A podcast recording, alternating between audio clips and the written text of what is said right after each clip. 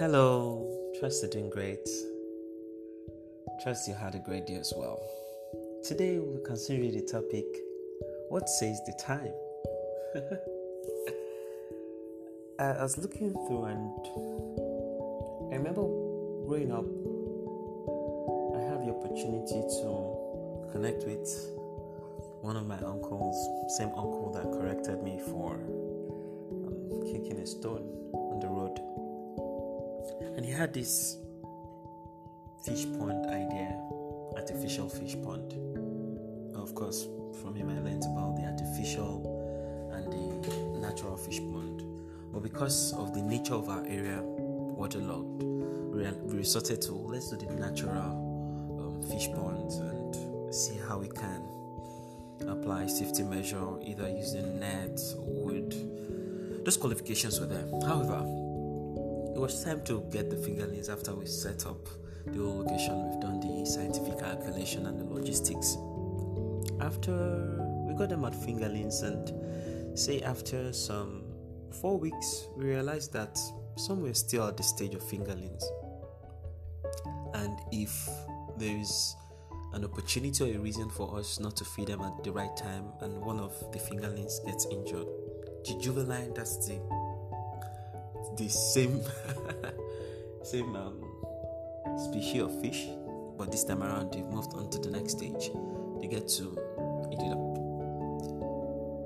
Now I want to relate it to family. Family is is at the core of my heart, and there are, there, are many lessons I keep learning daily as I as I meditate, as I interact on, on the last decades of my life, and also the decades of people who have gone ahead.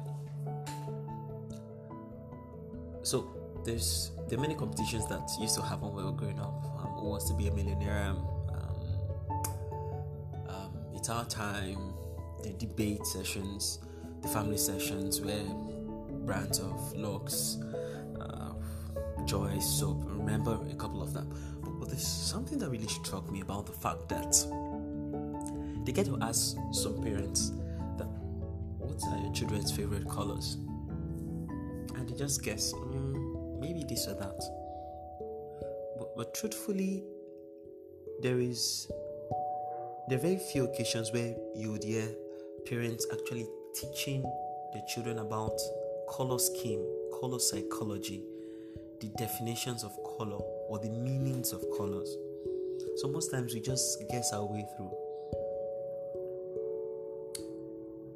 We look at children these days and expect that they should know some things by now. But how do we expect them to know some things by now if they were not actually taught? Most times, some persons are not just enough to look at parents and say, well, if you had taught them early enough, or if you had taught them at all, they won't have this particular challenge. So we find many teachers, primary school teachers, secondary school teachers, university lecturers, and even the mentors doing a whole lot of work because they realize that whatever it is that we want to advise or mentor you or counsel you on, we'll have to deal with the root analysis. We'll have to go back home, refer to questions from your family. I, am yet to see anyone who would carefully counsel through and there is no trace to father, mother, what's your background like? And then we get to compare children. And after a while, when parents who have not taught their children what they should know expect that these children automatically know what the time should be. I remember my my grandfather, blessed memory, say the first time they asked you there was a time. I, I don't know where I heard that from, but it was like you see, it's four o'clock. Still remember because it was fascinating to me. Like four o'clock, and there's you call that bird that has wings but yet doesn't fly often a cock. I just related that. And you look at children and start asking them questions. When are you bringing your wife home?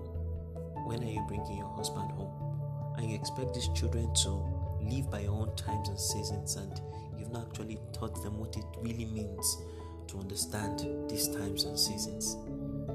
So, next time you look at someone to ask, When are you getting married? What next? Take time to understand if this person truly understands what is what says the time. I hope this helps. Till I come your way next time, I'm King Kolanjidi.